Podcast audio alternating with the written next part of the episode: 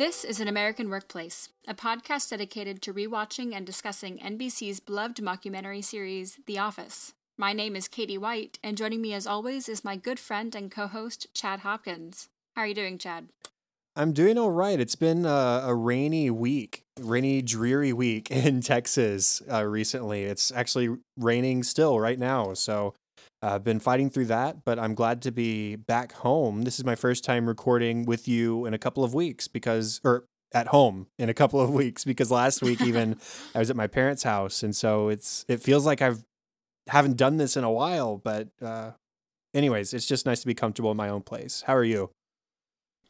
I'm well. I got to spend two nights um, in the country out of New York. It was nice. Um, went to a friend's house in Pennsylvania. She lives um, about an hour outside of Philly and just got to go over there for the weekend and do nothing and eat good food, drink good wine, hang out. It was very needed. Uh, get anywhere near Scranton by any chance? I don't think so. I don't know Pennsylvania um, geography really well, but I do have a friend that's from Scranton that I went to school with um, up here in New York, which is kind of funny. But he's not an Office fan, so right. he doesn't count, of course. I've been playing Song Pop off and on for a year or so, mostly against random people. And there's this guy I play who's from Scranton, Pennsylvania, according to his Song Pop page, at least. And I, I, I keep wanting to mention it, but I just I get the feeling that people from Scranton hear enough about it, so I kind of want to leave yeah, them alone like the, about it. It's kind of their one claim to fame. well, we have some uh, new reviews again, lots of of uh, growth this week in numbers. So thank you all very much. If you're listening for the first time, hello, welcome. Uh, we have some new reviews on iTunes from Sparkling Eyes 04, from B Cassell or B Castle, and from S Riker. S Riker, I think is how you say it. Uh, thank you all very much for your reviews. We also have some Facebook ratings and reviews reviews from Chris Fisher and David J. McCorder, and a rating from Amanda Henderson. So thank you all very much for um, finding us on Facebook and rating. We really appreciate it. Yes, very big help. Thank you so much for all of that. And I just want to mention because this is cool. S. Rykar left us a review on the Indian iTunes store. So, uh, not our first international review, but it's always cool when those pop up. So, thank you to everybody who listens and leaves us that feedback.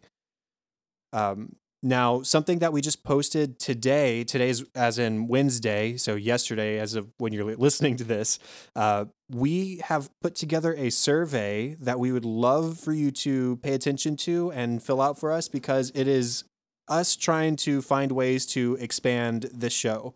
Um, and that includes bonus content. So, whether that is access to our notes before we record and uh, Katie and I both take a lot of notes, so you'd be able to sort of see our thoughts before we actually sit down and talk to each other. Uh, and then possibly a call in voicemail line that allows you to call into the podcast and we could potentially play those on the show in some sort of listener segment. And that would be a lot of fun. Or live stream us recording if you want to stay awake with our erratic recording schedule. You're welcome to do that, that as a possibility. Or even just bonus episodes of some form. Uh, we wouldn't know what those would include just yet, but that's a possibility. And so uh, these are all things we're exploring, and this would be behind a sort of monthly subscription service called Patreon, where you would be able to determine how much you would like to give us per month, and there would probably be different tiers, like a one dollar level, two dollar level, etc., uh, where you would have different access to different content based on your subscription. And just to be clear, nothing about the normal show that you're listening to right now that it comes out every week would change. It would be the exact same thing. There would just be more for people who are interested in paying for more. So, uh, always going to be free. But if you want to shell out a little bit extra money and help us out, make this a little bit more worth our while. Not that it's not worth our while at all, because we both have a blast doing this. Uh, but it'd just be a little bit extra incentive for us, and it would help us to do more things for you. So, uh, yeah, please go over to i no not iTunes, go over to Twitter or Facebook, or if you check the show notes in your podcast player, there should be a link in that as well, uh, where you can find that survey. And if you fill that out, it'd be a big help. We're also possibly thinking about some merchandise for the show shirts, mugs, stickers, stuff like that. Uh, so also click the link, fill out the survey, share your thoughts on that. Um, we would love to, you know, hypothetically one day come across some uh, some listener in an American Workplace T-shirt. I mean, that would be pretty cool. So let us know if you're interested in that uh, through the same link as well. Yeah, for sure. And uh, should be noted, I already have stickers made for us. Uh, I've got like 49 of them because I have one of them on my laptop. So I'd love to hand some of those out. Um, we'll, we'll see what happens. Just go to the survey, let us know, and we'll see where we progress. Uh, now, before we move on to our episode uh, discussion, we are on to disc two of season four. And so there was one special feature on disc one I wanted to mention uh, which is a short 24 second video of Steve Carell talking about rabies, uh, which is a reference to Fun Run, uh, the the premiere, and it, it's just him being ridiculous for 24 seconds. And I think that the standout quote is when he dejectedly says. 1,000 Americans die every 4,000 years to, rabies. So he's up those those numbers to make it sound significant. But you have to realize that America has only been around for about 200 50 years going on. And uh, 1,000 people every 4,000 years is, I mean, I, I, would say nothing to sneeze at. That is definitely something you can sneeze at. that That is not significant at all. So it, it's just a funny short little snippet. It was probably some sort of commercial or promo for the show before it premiered.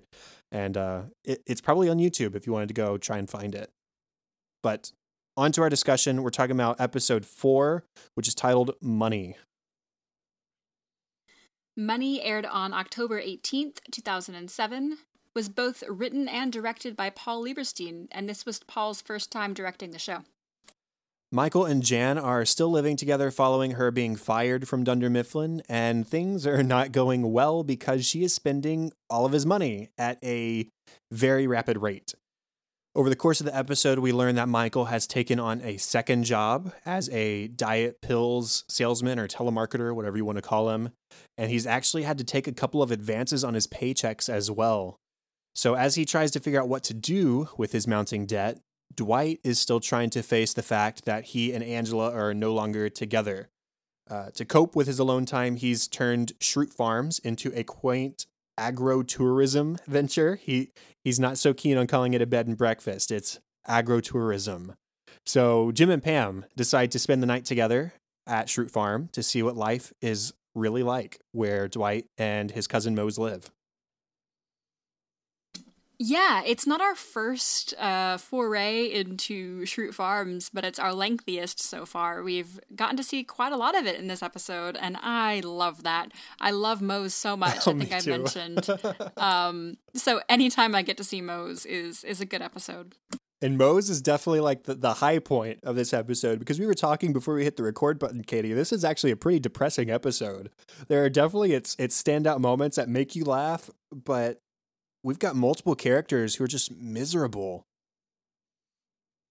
I think it's a really well balanced episode. There's a lot of um, depressing stuff, you're right, between Michael and his financial troubles and his relationship troubles, um, and Dwight and his relationship troubles with Angela. We see him sobbing in the stairwell at one point. We will definitely get to that in a minute. But it's really well balanced with a lot of good comedy, too. Um, so, yeah, one of my favorites, I think just starting off with Michael, uh, it opens with him. Well, aside from the cold open, which we'll talk about, uh, it opens with him and Jan talking about, uh, um, goodness, curtain color choices. Because Jan would like to sort of reupholster his entire condo. She's already bought new carpet. They're wanting to buy a new sofa. They're getting new curtains. And Michael says, what does it cost? And Jen responds with, it costs what it costs. And Michael rightly calls her out, saying that that doesn't make sense. It, it doesn't, because it doesn't justify buying what you can't afford. It, it's like people who's, who go and buy something extravagant because it's on sale, because you're saving a lot of money. Well, newsflash, people, you're not saving money if you're spending money. Yeah, it, it's like yeah, if I needed a new pair of jeans and I had to buy a new pair of jeans anyway, sure, I'll buy the ones on sale because in that case, yes, I would be saving money buying something that I needed to buy. She did not need to reupholster his entire apartment. They did not need all of this new stuff. But to Jan, she's just got to do it. It's just, it's a bargain. And um, again, it's not her money to spend. Um, she is not working. They are not married. They presumably do not share a bank account. Um, Although I, I don't know, maybe they do. She she certainly has access to his finances and is going through them rapidly. We don't actually have an answer to that in this episode. Uh, at I think it's Oscar who at some point asks, "What about Jan? Doesn't she have money?" Michael says, "We don't talk about her money." So I would assume that Jan does have her own finances and would be capable of supporting herself somewhat, uh, but is instead using Michael's account to fund her extravagant desires and uh, trying to show off with these cosmetics, basically, is what it amounts to is cosmetics, things that are just for looks. Uh, and she's just generally taking over his life. She's demanding use of the car when he needs it for improv, he says, or it's actually for a second job, as we find out. It actually kind of pissed me off when she told him, You need it for improv, right? Well, just pretend you have a car. That's good practice for when you have to pretend you have a car. I was actually like momentarily livid. I was like, "Are you kidding me? That is not cool, Jan." And it turns out later she didn't even need it for anything. Oof. I get heated about that. and of course, it's absolutely heartbreaking when we learn that Michael is putting on this act and saying everything's fine. I'm just going to improv when in fact he is heading to his second job. So i think he, he says later in the episode he's working from 5 to 1 a.m yeah. So dunder mifflin 9 to 5 then 5 to 1 that doesn't leave a whole lot of michael time. And uh, it's just so sad that he has to cover up all of his trouble um, financially from jan when she's the cause of his financial trouble and go work another job. And he didn't even get the car to go to his second job. It's just really it's sad. And the, the, the camera crew first follows him. We see him catching a ride on a bus over to his new, his second job. And as the the camera walks into his office space and walks up to his cramped little cubicle that is his own little space, uh, and he he looks at the camera and oh snap they found me and he he unenthusiastically tries to convince the camera crew that he got this job because he just loves sales and doesn't get to sell, uh, sell enough as a manager. And he says, I, I count it as a hobby. Some people have golf or uh, relaxing, and he just sort of trails off. It's it's it is it's sad. And then to to add another cherry on top of this whole messy ice cream platter that Jan has created of his life, he or she shows up to pick him up in in the car, which is a Porsche by the way, because they consolidated the vehicles to save money, but then they got a Porsche, whatever. Uh, and uh, she says, "I've had too much wine. You drive." So after working nine to five, then five thirty to one at two different jobs, he doesn't even have the the she doesn't have the courtesy to drive him home instead forcing him to do it himself right because she's been drinking it's just it's it's really upsetting um not a good light for jan at all um and michael does not enjoy this job uh we we see a bit during the episode and even more during the deleted scenes where he's just not enjoying himself. However, what's kind of cool about Michael in this job is that we know Michael at Dunder Mifflin. We know he is kind of lame to the people at Dunder Mifflin. he's not he's not funny, he's not liked particularly. But at this um, call center, he's really liked. He's cool. Um, people think he's funny. They ask him to uh, to hang out quite a lot. Mm-hmm. I don't know why he's so different at this job. I think it's because he's just frankly exhausted and doesn't have the time or the energy to put on his, you know, acts. But people really like him, and he doesn't see it at all, which is again really heartbreaking. He doesn't see that people really like him. It's another display of his people skills and that's sort of his his downfall at this job. Aside from it taking all of his free time he he wants it to be an outlet for his people skills.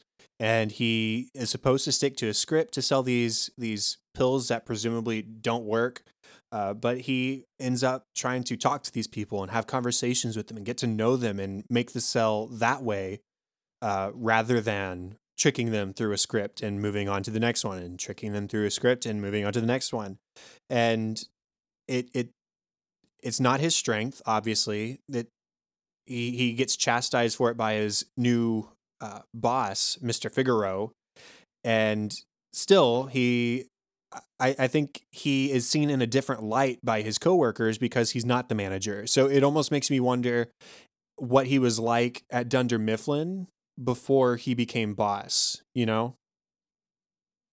Yeah, I wonder if he was that people pleasing, um, joke making guy. I want to say he was. I mean, we've seen um, evidence of him as a child being just.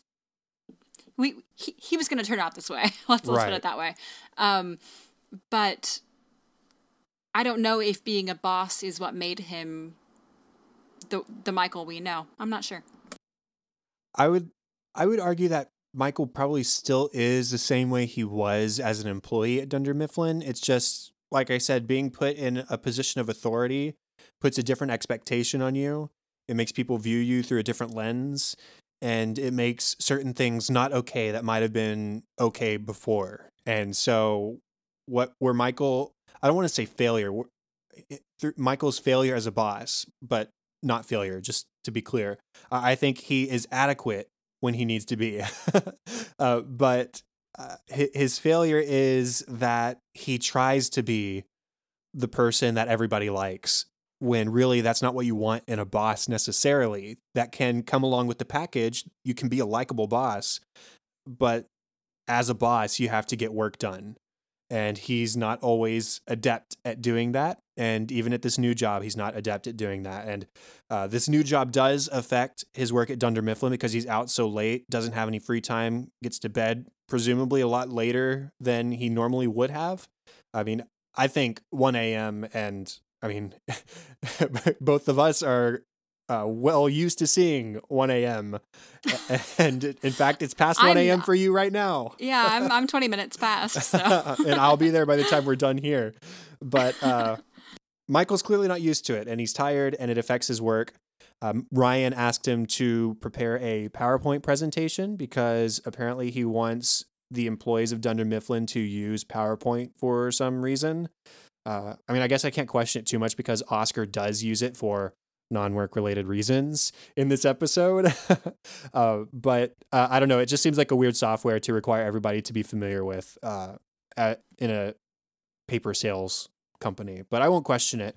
Michael doesn't prepare is the bottom line because he's too tired and doesn't have the time to do so. And it definitely affects him as you said. Um, it is obvious that he has never even opened up powerpoint. Um, as ryan collects everyone in the conference room to do this presentation, um, Michael, first of all, kind of struggles to find PowerPoint on his computer. And then it opens and says, Welcome, new user. And Michael is so um, committed to keeping this presentation going in his sleep deprived state that he just great so this will take some time to set up and you know he's just going to drag them along through the whole setting up of a program uh, but Ryan calls him out pretty immediately and says, "You know what? No, you didn't prepare." Michael says, "Well, sorry, I you know I was working late at my other job." Um, which Ryan says, "Quit the job or you're fired here." It's really simple. Mm-hmm. Uh, Michael has this quote says. It would have been nice to have done well with the first presentation Ryan gave me, but do you know what else would have been nice? Winning the lottery because there's definitely a comparison between those two things. Uh, but anyways, he quits his job. It, it, really pains him. He doesn't like being a quitter. I don't think, especially in this instance, uh, because he does like sales and he does like people, and he was liked by his coworkers, but it, he just couldn't get it to work the way he wanted it to. So he quits, and we find out that he's been taking advances on his salary too. He asked Oscar asks Oscar for another advance. So I don't know if that means he's like 2 months ahead of his salary schedule and he's not going to get his next paycheck for for another 3 months. I don't know. Um, but it, it's it really shows the the desperation uh, at this point in his life. And he even goes to Kevin, who we know has a history of gambling. We saw him in Poker Night, uh, being pretty good at poker. And then there was that episode where him and uh, the whole office were making bets on things together. And so Michael says, Do you know of any sure things that are guaranteed to help me double my money and then double my money again? Kevin points him to the mob. Not that he can point him to any specific person in the mob, but man, Michael's desperate. He enlists Oscar, or probably rather, Oscar volunteers his services to help Michael kind of sort out his financial trouble and maybe find some workarounds, consolidate his debt, try to just make the best of the situation so he's not totally devastated. Um, and who was it? Creed. It was Creed that said Michael should probably declare bankruptcy. Um, we learn that Creed, what he does when he gets into financial trouble is sends his debt to a William Charles Schneider, and Mr. Schneider takes it over from there. So um, Creed, I guess, is debt free. But he convinces Michael to declare bankruptcy. So Michael does exactly that. He bursts through the door and screams, I declare bankruptcy, which um, is one of my favorite moments of the early uh, seasons of The Office, honestly. That gets me every time and there are many a gif out there. Um, so, yeah. um, Oscar pulls him aside and says, "You know, that's not actually going to do anything. That doesn't mean anything." Um, but as I said, sits him down and tries to make some kind of fix for the situation. Yeah, he he puts everything into a PowerPoint presentation and shows Michael, well, this is a stuff that you this is the money you're spending on essentials this is the money you're spending on non-essentials and this is the money that you're spending on stuff that nobody on god's green earth needs anything to do with. And uh, so they, they call jan up and try to explain the situation and michael has oscar try and soft nose it a little bit say yeah michael did some fancy finagling and was able to cut it in half uh, but what the way it actually comes out is uh, uh, through some fancy money trickery, Michael is in severe debt. Oscar skips a step in there somewhere, but Michael gives him the thumbs up. Jan, straight away, well, what happened, Michael? What happened to your money? How could you have done this? I can't believe you've been so irresponsible. And so, really, Ooh. not great feelings towards Jan from the two of us while watching tonight, uh, because she's accepting no blame for this. And really, th- this whole this whole episode has been another exercise in Jan's selfish tendencies from using Michael's money to hogging the car for no reason to making Michael drive himself home at 1 a.m., um, blaming him on for his money problems. And then when she shows up after Michael has had enough and just runs away to the train yard, uh, the sh- yeah, the train yard, uh, she shows up in the parking lot to find Oscar and just tosses her keys at him like he's some sort of valet. And I don't know if that's uh, her. I, I don't know what to take from that, uh, whether it's a racist act or uh, a class act, classism act. I mean, uh, I, I don't know. But in any case, it's extremely rude. She just tosses him her keys and then runs away to, to find Michael.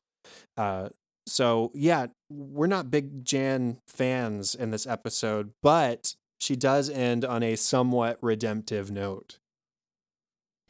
She finds Michael at the train yard and at first kind of grates on him some more. Says, Well, where are you going to go, Michael? Your debt follows you everywhere electronically. Like, you're not going to escape this. Um, but she ends up saying, You know what? When the company laid me off, my family and friends all kind of abandoned me, but you were there. You stuck by my side, so I'm going to do the same thing for you because you're someone worth sticking beside. And so she hops on the train with him which is stationary. but she says, so, so where is this train taking us? Um, which is pretty awesome. I do not like Jan in this episode or at all a lot of times, but this was one of the first times, if not the first time, that we have seen her really stick up for Michael um, for something real. And this is sort of a do or die Bonnie and Clyde, like, if you're going down, I'm going down too, because you stuck it out with me. So, okay, rough episode for her, but she kind of brings it back. It is a genuine moment, and I hope for the best, but I can't help but have that little like thorn in my side telling me she doesn't mean it. She is just winning Michael over for the moment so that he continues his hospitality towards her and things aren't always going to be this sugar sweet. So we'll see what happens, but that just based on Jan's tendencies that we've seen so far, I don't have the utmost faith in her loyalty, I suppose, is a way to say it. A lot of Michael stuff this episode, but it was a big Michael episode. Yeah. Um, but we have some other people to talk about. We have, uh, let's talk about Dwight, because this Yep. is, he's got a big arc in this episode. it's officially official that him and Angela are separated. It, it happened like two episodes ago, and then last episode we said it's official now, and now this episode it's even more official because he has taken the stuff that she left behind at his place and brought it back to her, um, and to to sort of occupy his free time now that it's not being spent with Angela. Um, he's begun this bed and breakfast agro-tourism venture uh, at Schrute Farms, and Jim and Pam decide to take him up on it and go through the motions and uh, enjoy themselves, exploring what Dwight's home life is like and what Mose is like and all that kind of stuff. Um, but what what Dwight puts on as a face is quickly wiped away during that trip because they they start to see how tormented he really is. In the middle of the night, Jim and Pam wake up to this moaning, crying sound, and Pam says, Your turn, because she had previously woken up to the sound of a slamming door, which was Mose in the outhouse. so this this time was Jim's turn to go find out what the odd noise was. And he tracks it down to Dwight's room, um, where Dwight is just sobbing, crying. Um, Jim knocks and goes in and just doesn't say anything to Dwight, but kind of wants Dwight to know, okay, I'm here. I know what you're doing. I know what you're going through. Um, it's one of their couple of nice moments this episode, but Dwight is not in a good place. It, it it's it's heart wrenching because it's not like he's moaning in his sleep. This is him so tormented in his waking hours that he is literally sitting alone moaning with his loneliness. And to top it off, he is holding this little porcelain cherub that Angela claimed to have left behind earlier in the episode when they were exchanging the stuff that she left behind. She said, Well, I'm missing this. And he says, Well, that's not there. Well, we see it's definitely there. He held on to it as a sort of keepsake.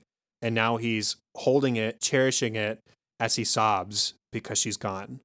Uh, so it's it's really terrible to see how affected he is by their breakup, and no matter what he tries to cover it up with, with his bed and breakfast, with building tables, with his job, whatever it might be, he's very tormented. And later we see him playing uh, Bon Jovi's "You Give Love a Bad Name" on the recorder by the dumpster outside the office building, and uh, then we start to see Andy uh, starting or continuing to pursue Angela, uh, which leads to him just sort of leaving Dunder Mifflin. He just walks out, goes to the stairwell, and resumes his sobbing that he had done the night before.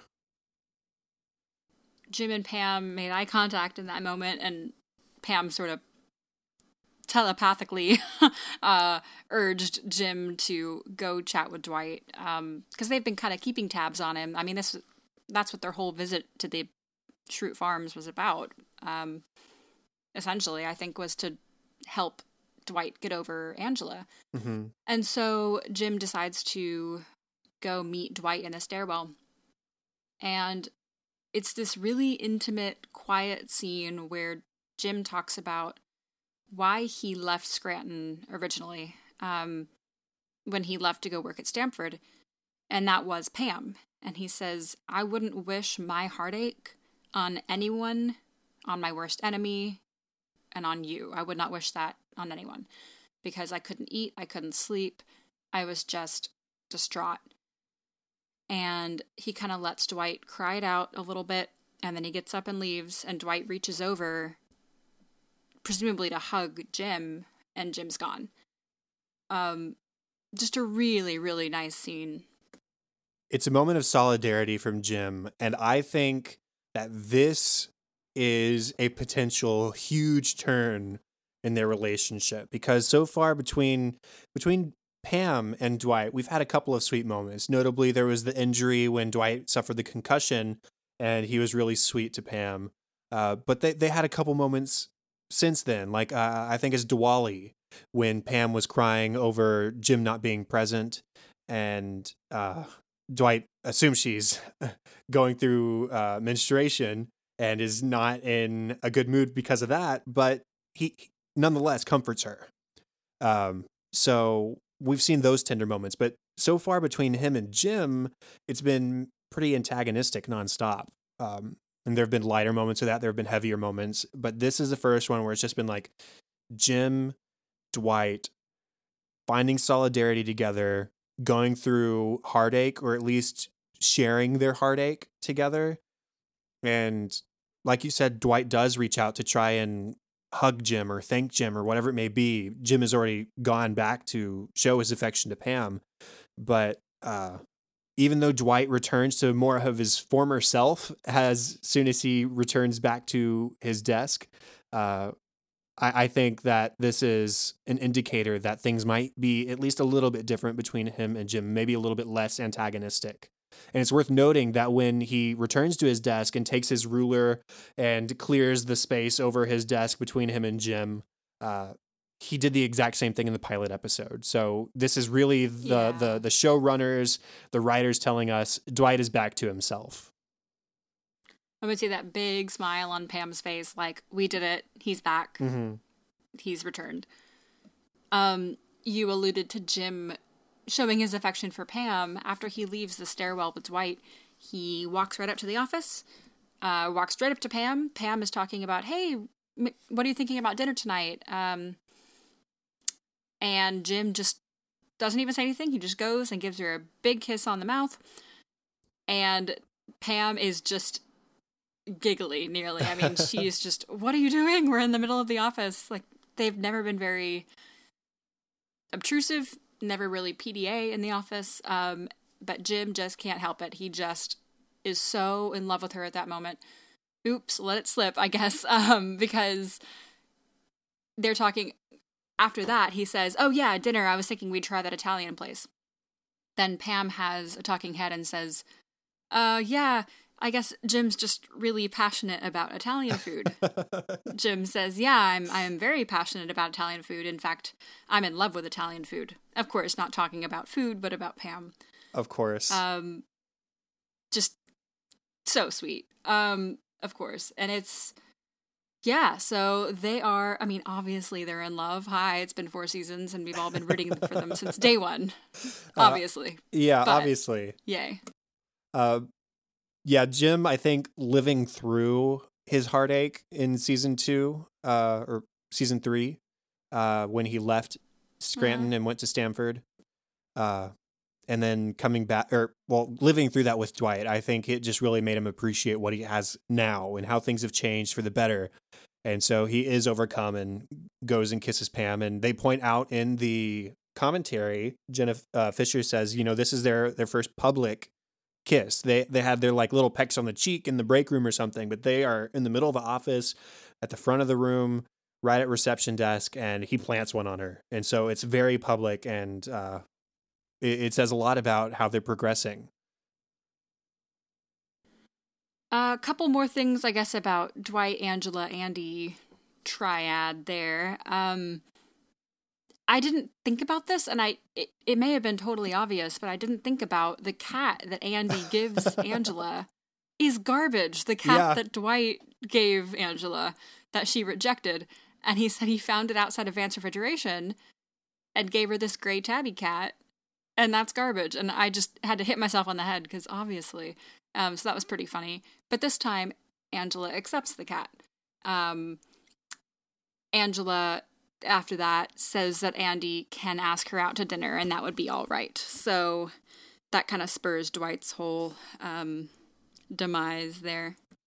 Regarding garbage the cat uh, i wrote that in my notes for the first time. I don't know if i'd ever noticed that before either but I, I put it in my notes with question marks. I was like is this a thing? And then they confirmed it in the commentary. And so i was like yes that is garbage. And it to- That's it's so like devastating to dwight that andy just regifts the same exact cat with success this time.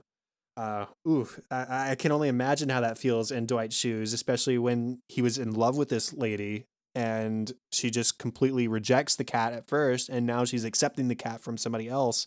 Oh, that that's tough, but uh, that is a, a neat little throwback because Andy did find garbage outside of Vance refrigeration, which is where Dwight dumped the cat after Angela turned it down. Um, so there's that situation.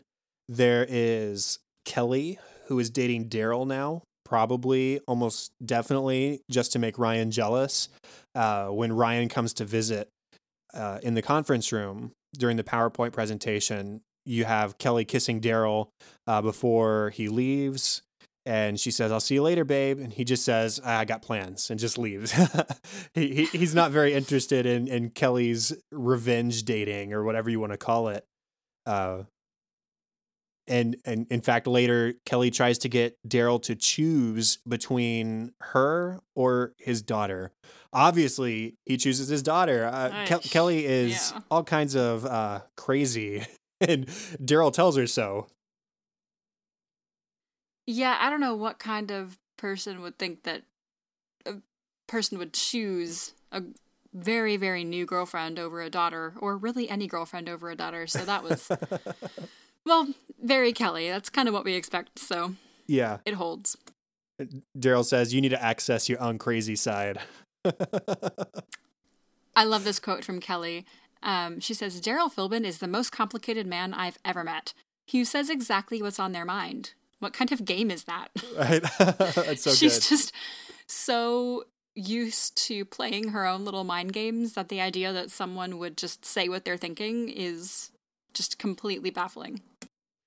And speaking of Ryan, just want to mention he greets the office with uh, a very enthusiastic, how's my favorite branch? And nobody returns his enthusiasm because nobody cares. Nobody likes him, including Michael, really, at this point. Uh, and there, there's also that small moment after Daryl has kissed Kelly and she's said, uh, see him later. And he says, I've already got plans. He's making his way out. And Ryan is clearly just trying to sort of like stand tall, this is this doesn't bother me. I've moved on. Kelly and I aren't a thing anymore. And the closer Daryl gets, the more Ryan sort of deflates until eventually he he breaks eye contact and sort of brushes his shoulder, like, yeah, uh, no big deal, whatever. it, it, it's like uh, he's trying to be a man against Daryl being a man, and he loses. On to funny moments. Yeah, let's do it. I guess we should tackle the, the cold open first. Um, Michael has been watching some movies. He has, oh gosh, what is it, a Netflix subscription? Yeah, it's Netflix. Yeah. Um, and has been watching some new movies and walks in first thing, first shot of the episode and throws his coat just onto Pam's face. His coat throws it at her. Um, and through some of his quoting, Pam has kind of deduced that he's watching The Devil Wears Prada and says things like, Get me Armani. And Pam says, like a, a suit? He goes, No, on the phone. Armani on the phone. And so she's just realizing that oh good he's he's channeling Meryl Streep in The Devil Wears Prada. Um, finishes the movie, says, "You know, I am so sorry if I was inappropriate or mean to you. Um, turns out Meryl Streep was the bad guy all along. I had no idea." She goes, "Great." And then the next day, presumably, comes in and says, um, "How's it going, Mo Cuishle?" or something like that. And it takes Pam a minute, but he's watching Million Dollar Baby, and she says he's gonna try to kill me. yeah, that that's the, the the the real comedy about it. I think is that he's watching these at work in the slow moments, according to him. So he's only watching them in pieces, and so he doesn't get the full story until three or four sittings in, and so it it means that right. he gets a, attached to characters who maybe he shouldn't be attached to. Um, I like how in the beginning, after the the theme song, when he's picking uh, colors with Jan, he he says, "Well, this one matches my eyes, and this one matches your eyes, and people tell me that I have pretty eyes, and I haven't heard the same thing about yours. So we should pick the one that match mine." uh, she's sort of astounded for just a second before she moves on, but it's just a funny thing. Like Michael, you're you're her boyfriend. You need to tell her that she has pretty eyes and go with it that way could have had a great opportunity there to be flattering, but didn't take it. In the call center, um, Michael's new boss calls for a what is essentially a conference room meeting. Um, and Michael whispers to the camera how useless these managers' meetings are. Hmm. Of course, this is a parallel to his office, where everyone thinks his meetings are useless. So he's just completely oblivious, completely oblivious to um, the parallel there and how he's just not exactly liked either. Once he is forced to quit at this this telemarketing place, he does the sort of Judd Nelson Breakfast Club fist pump as he exits. Nobody's paying him any attention, uh, but he has to he has to put it down to open the door, and then once the door's open, he puts it back up. Like people are still paying attention to him, and it's really just the camera crew, which really means not really anybody is paying attention. It's just a, a, funny moment for us, the audience. And he says the same thing during a voiceover. Um, he says, But the good thing about the American dream is that you can just go to sleep and try it all again the next night. Not exactly how that works, but I, I appreciate your enthusiasm and optimism, Michael. As always. Um, in the Schrute family, apparently, when a man sleeps with a woman, he is left a bag of wild oats on his doorstep by his parents, which is creepy, to do with what he pleases. Um, and now that Angela and Dwight are broken up, Dwight can now sow his wild oats because, as he says, do whatever you want with them. They're your oats. I don't care. Yeah, so you, can, gonna... you can make bread or whatever. Oatmeal. They're your oats. I don't care. So he's going to go sow his oats. Yeah, I love that there's that literal Schrute family definition of the phrase, which really, uh, I looked it up to be sure. It, it's typically used for someone who is going and sleeping around with people. Uh, so not exactly the the exact parallel, but it, uh, again, it's just funny that there's a sort of a shrewdism along with that. Um, it's closer than I thought. I gotta say, I didn't think yeah. it'd have to do with sex at all. So that's there you go. Uh, Pam has an all star moment as they are first arriving at Schrute Farms, where they're making beet slash farm slash motel puns. She first says the Beets Motel, paralleling the Bates Motel from Psycho. And then uh, she has a couple more where she says uh, Embassy Beets and the Radish Inn. And Jim just says, "How are you doing this?" Because she's just spewing these out. it's it's a great moment where where Pam gets to uh, sort of one up Jim. Michael is making his phone calls at the call center and unknowingly calls Stanley Hudson Oof. and tries to cover it up with different voices. Stanley is thinking that Michael is just playing a joke and just being inappropriate and calling after work hours, but Michael is on his work hours and tries to cover it up, um, which only gives him away further. He goes, Senor, are you happy with your long distance service? Which, again, isn't he selling diet pills? It seems like yeah. his um, his calls kind of bounce back and forth as to what they're actually selling, but uh, Stanley is not very pleased he tries a couple of uh different accents. He he tries that one. He tries uh uh, "Are you happy with your your cable or satellite subscription or something like that?" Uh, Stanley says, "I know your voice, Michael," and I think we get our very first talking head that is not an actual talking head. Not, I mean, somebody out there correct me if I'm wrong, but uh, we get the camera zoomed in on the phone and Stanley's on speakerphone and he talks about how the last thing he wants when he's at home in his sweats drinking red wine is to hear from his boss Michael Scott. and so that it's a, a unique take on a talking head because it's not actually him present. Michael um, insults the heck out of Vikram, who is the top salesman at the call center. Vikram uh, was a surgeon in his home country, and Michael assumes that medical school cost, in his words, $40 or a donkey or something. um, and then goes on to say that he would have been chief of surgery. Uh, pretty insulting to the guy who, you know, was a high level professional in his last life, essentially, and then moved here and now makes calls for a living. Um, but I'm better than that. I would have been your chief. I would have been your boss. It's just, ugh. Yeah. Not not the time, Michael. Yeah, thankfully Vikram is pretty level headed and doesn't level any sort of response to that because really it doesn't deserve one. Uh, Dwight makes what I, I took as a joke, but when I think about it, I'm not really sure if Dwight intended it as a joke. He says, and as of this morning, we are completely wireless here in Schrute Farms. But as soon as I find out where Mose hit all the wires, we'll get that power back on. I want to assume that Dwight was smart enough to to actually like make that attempt at humor, and I thought it was really funny. But part of me wants to say, no, Dwight was being serious. They Mose stole the wires because it's something that Mose would do, and they'll try and get it back soon. But it's not there right now, so I don't know. Either way, it's really funny. I'm trying to remember the nighttime scenes there at Schrute Farms, and I think everything was lit by like oil lamp, so it could have been that yeah. they didn't have any electricity. It's possible know. for sure. Speaking of uh, the Schrute Farms, Dwight reads Jim and Pam Harry Potter to go to sleep because Jim requested a bedtime story. Even though when he first asked, uh, Dwight said he would not, but sure enough, they're reading uh, Deathly Hallows, I think, right? Uh, Goblet of Fire. It's the beginning chapter. Goblet of Fire. Yeah, yeah that's yeah. right.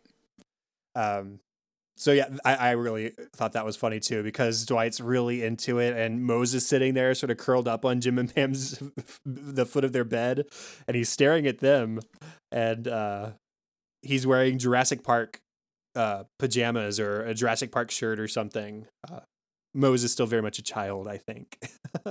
He's um, like rocking back and forth creepily, like really yeah. wanting to be a part of this situation. It's very uncomfortable. Uh, speaking of Mose, I- am as we mentioned, we both really like him. Uh, noted it's it he is portrayed by Michael Schur, who is one of the show's writers and directors. And we talked about The Good Place a few episodes back because we both really like that show, and he's the creator and uh, showrunner for that one as well. Uh, it's not and nice. Uh, oh, and and Parks and Rec. Oh yeah, and Parks and Rec. noted. Yeah, that, that's uh, good. Good point as well. Uh, but the first time he appears in this episode is as Jim and Pam are arriving at the farm, and he is running with like his arms stiff at his side, and he's just sprinting along. And he looks over, and he smiles, and he crosses the road behind them, and he he's just running across the field, uh, just unannounced. Oh, look, there's Mose. Okay, uh, interesting. I, I just think that's so funny. Uh, maybe the last one for me, since this is just such a big episode. Um, Michael tries to convince the office once they hear that he's been having money tr- uh, money problems that he doesn't have money problems by taking a one dollar bill out of his office, out of his pocket rather, crumpling it up and putting it back in his pocket. uh, a few things here. It's a one dollar bill, yep. so you could spare it. Um, crumpling it does nothing, and you put it back in your pocket. so three strikes against you. We don't believe you. You are broke. And they tell a funny story about that scene in the commentary. Uh, they were originally, or it was originally in the script that Michael actually does rip it up, which still there's some comedy there because it's a $1 bill. It's nothing in the long run. But then they found out that that's actually a federal crime, uh, defacing or ripping up money. So they couldn't do that. And so they had him just crumple it instead. And it ended up being sort of a, a backdoor reference or homage to the British office because apparently there was a scene in that where David Brent, played by Ricky Gervais, uh, talks about how it's illegal to tear up money. So weird back and forth there, but it, it's a fun little coincidence and uh, interesting story behind why that scene is the way it is. Any more for you in that? Uh, just a couple of small things. There are a lot of, we, we talk a lot about classic office moments, uh, and there are a few of those. There was uh, Michael's I declare bankruptcy. There's later in the episode where he climbs on the train and says, "I'm running away from my uh, responsibilities, and it feels good." And it's that picture with the, uh, like the the scowl on his face as he just sits on the train, thinking he's running away from it all. Um, there's Jim asking Dwight, "You okay?" Uh, as he walks in the office in the morning, and Dwight responds, "I am better than you have ever been or ever will be." there's that one. There's Andy talking to Pam, saying uh, or trying to get her to hook him up with Angela, and she says, "Well, I don't really think you'd be a good match," and because she's trying to save Dwight's feelings, and he responds, "Well, maybe you should look in the smart part of your brain." I would think that's a pretty well-known Andy quote as well, and I think that's all of the the the real classic ones that stand out to me.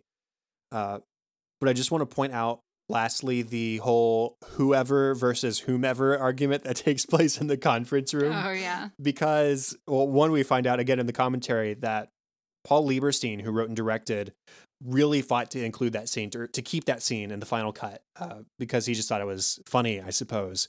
But Ryan uses the word whomever. Michael tells him that that's not the right word. It should be whoever because whomever is never actually right. Creed says it's a word that was invented to trick students. Okay. Andy says, no, it's just the formal version of the word. Either one's correct. So far, everybody's wrong, by the way. Right. Even Oscar, who is the the resident smart guy, doesn't know when to use which. Uh, and Michael sort of snarkily adds to the camera, "Oh, it's because it's uh, his second language." Yeah. Right.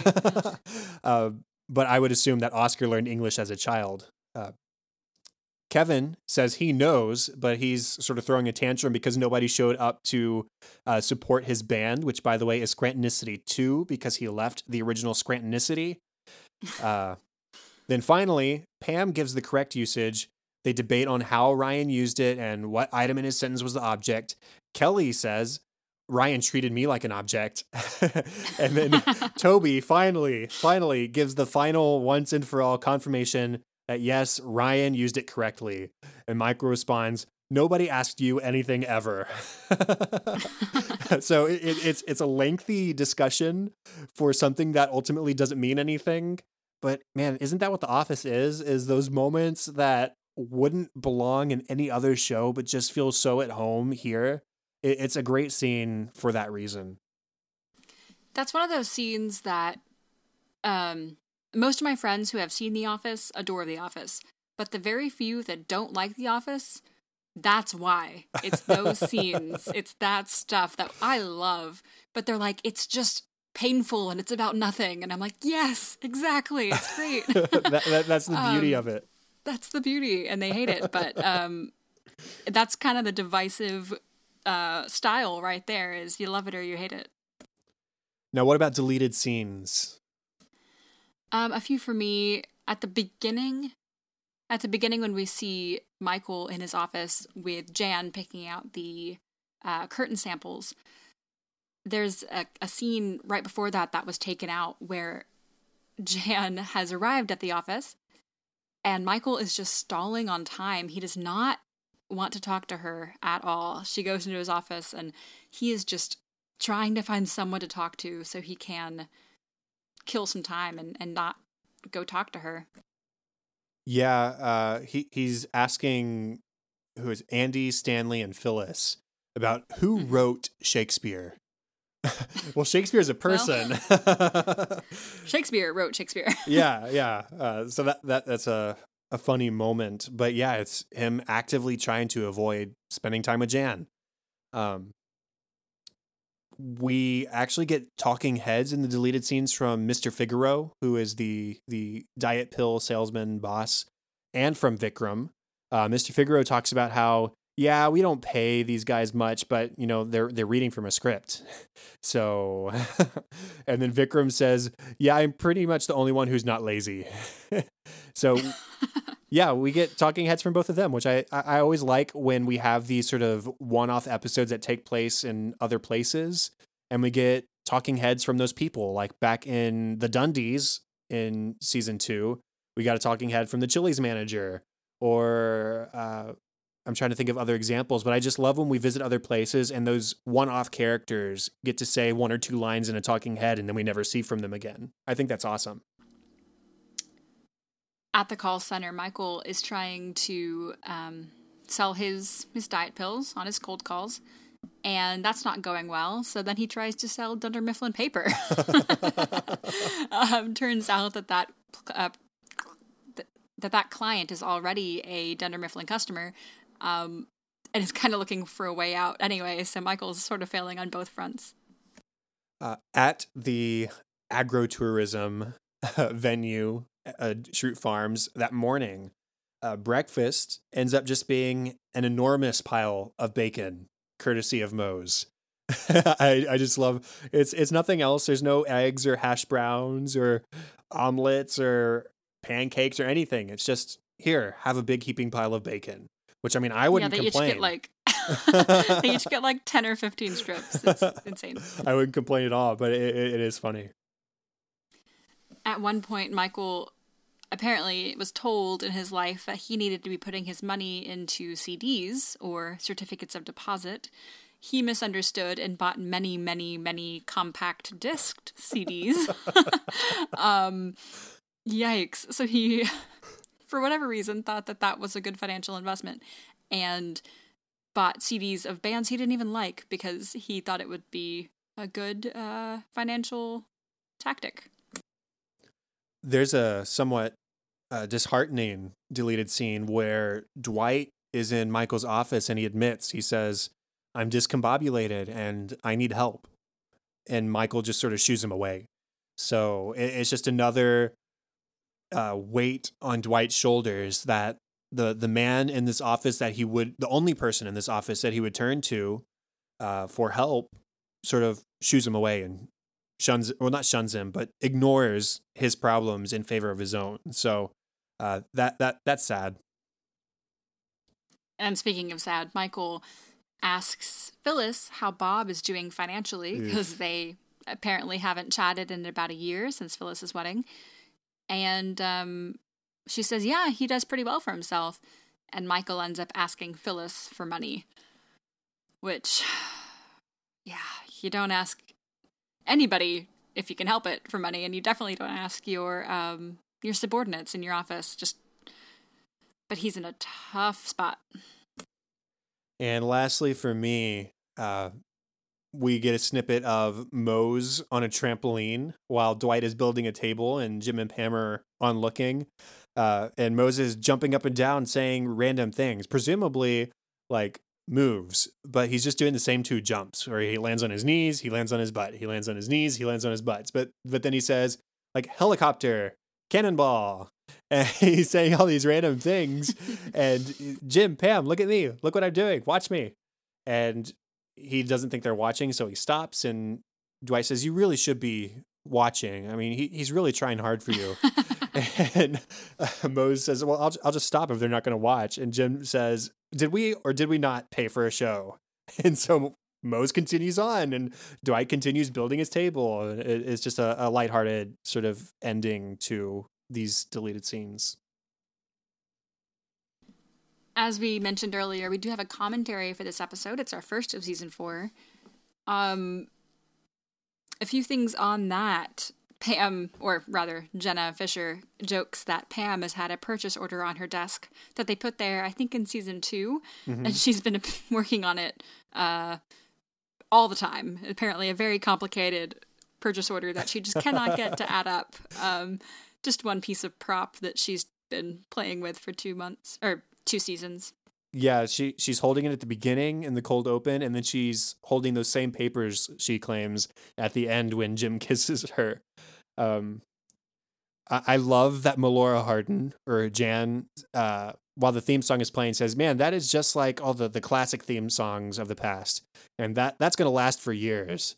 And I just have to think, man, is she right? I mean, we even borrow their theme song uh, for the podcast, so uh, it, it sure has stood the test of time 10 years later or whatever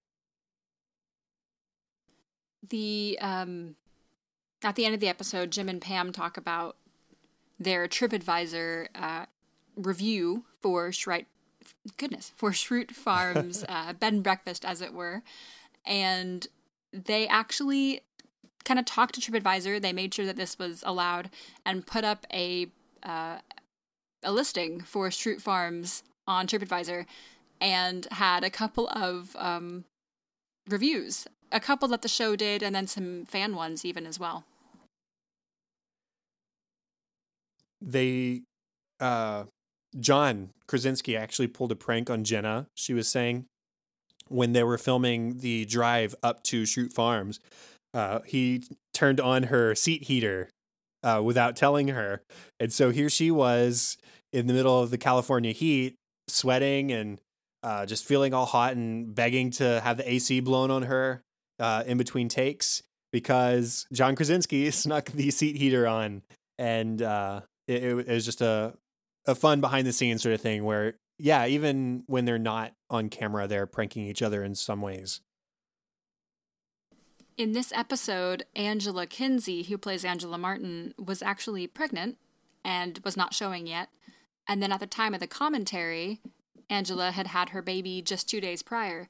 So from now until, I don't know, assuming she was about three or four months pregnant at this time, um, all, definitely all through season four and possibly some of season five, she will be pregnant, which is something to watch out for if they start uh, putting things in front of her stomach.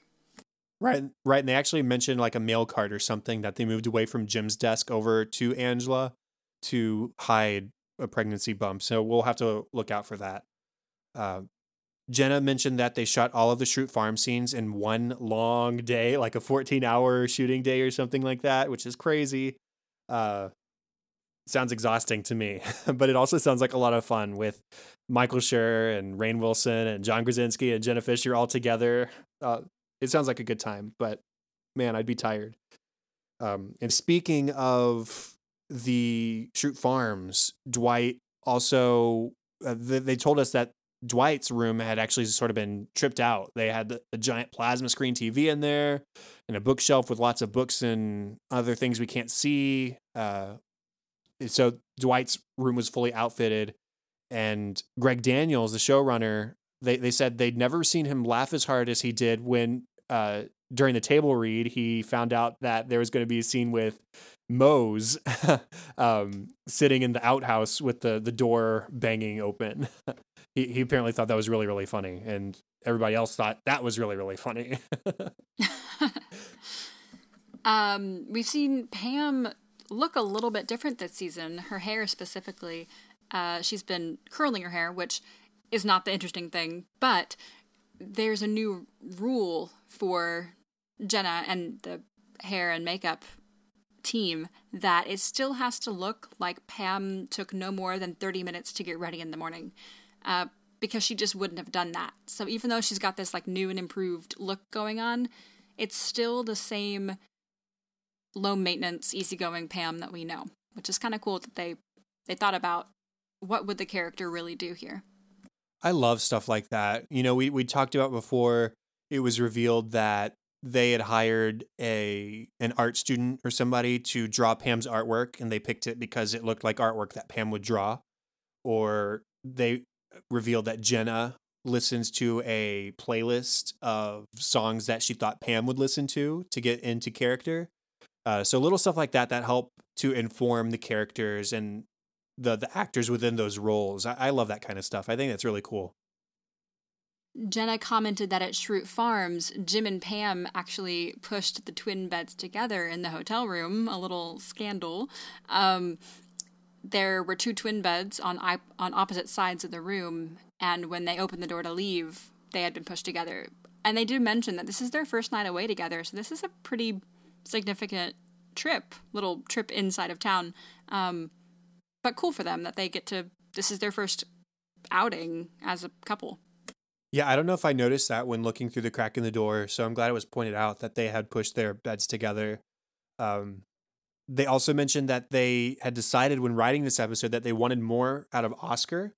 Uh, and th- as a character who is smart and rational, he pairs very nicely with Michael, who is very much not smart or rational. so I, I like including him a little bit more. I think that's it for me. Okay, one more for me. Uh, Melora Hardin just told a, a, brief story. She said, you know, somebody actually recognized my voice over the phone the other day because we hear my voice over the phone so often in the show. Uh, so I, I thought that was a fun little tidbit. Yeah, that's pretty cool. Um, I have the discussion topic this episode. In Michael fashion, who spends too much money on things that he does not need, we see Oscar's uh, chart there of his spending on essentials, on a, his spending on things that he doesn't need, and there's a bar for spending on things that nobody ever, ever would need. Um, what is something that you spend too much money on? Maybe something that you don't need or that no one needs. in my defense, I haven't done this in a while, but uh, a couple years ago, I re-taught myself a new way to solve the Rubik's cube so I could be faster. And in the the year or so that followed, I purchased many Rubik's cubes because something that may not be known to people not in the cubing community. I want to place myself firmly in the the area of dorkdom, uh, the cubing community. Completed. um, the there are different like makes and models of Rubik's cubes, like made by Chinese markets and companies that some of them turn better than others, some of them are faster than others, and all these variations that you really wouldn't expect from something that you would expect to be just a simple kid's toy. But it's true. There's there's very many makes and models, just like sports cars even. And so I have probably in excess of 30 to 35 Rubik's cubes and all of them are different in their own ways. And so for a long time I was spending way too much money probably on uh, three by three Rubik's cubes and even the the four by four, five by five, whatever other variations. Uh, and like I said, I haven't done that in a while. I haven't like shelled out a whole lot of money, but for a while, every time a holiday would pop up and these cubing websites would have sales, I would uh, spend more than I should. Can you solve them all?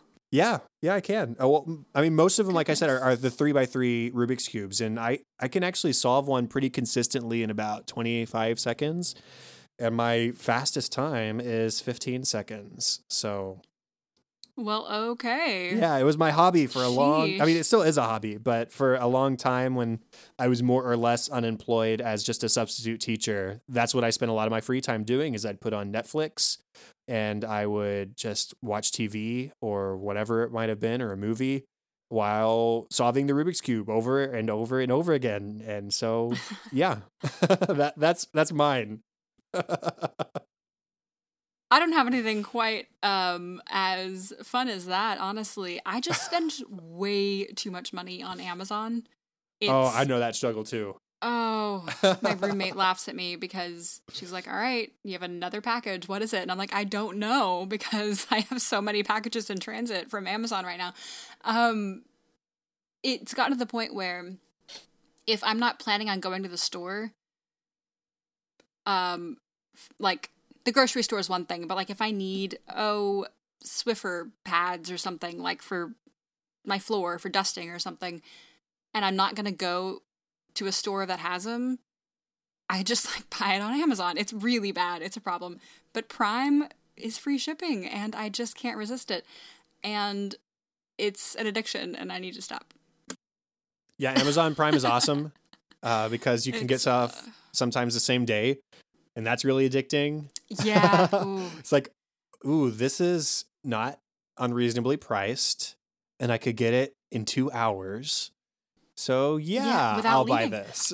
I'll just like have a fleeting thought of, oh, my desk is cluttered. Let's find a tool that will, you know, help me organize my desk and I'll just go on Amazon and just buy it. I'm like, okay, well that happened very quickly. it's just it's yeah, it's a whole struggle. Like I said, I know that struggle all too well. well, that is the end of our 32nd episode of An American Workplace. You can contact us at facebook.com slash workplacepod or at workplacepod on Twitter. You can rate, review, and subscribe on iTunes, and you can email feedback and ideas if you would like to to workplacepod at gmail.com. You can find me on Twitter at ktlady623 or at facebook.com slash katie.white. The best place for me is at Chadadada on Twitter. That is C H A D A D A D A. And also facebook.com slash chad.hopkins. And don't forget my other show, Cinescope, where we talk about the movies we love and why we love them. Show notes and contact information can be found at workplacepodcast.com. That's all for this week. Thank you for joining us to watch one of our favorite shows, The Office, here on episode 32 of An American Workplace. Make sure to join us in episode 33 for our discussion on the next two episodes of season 4 Local Ad and Branch Wars. Bye!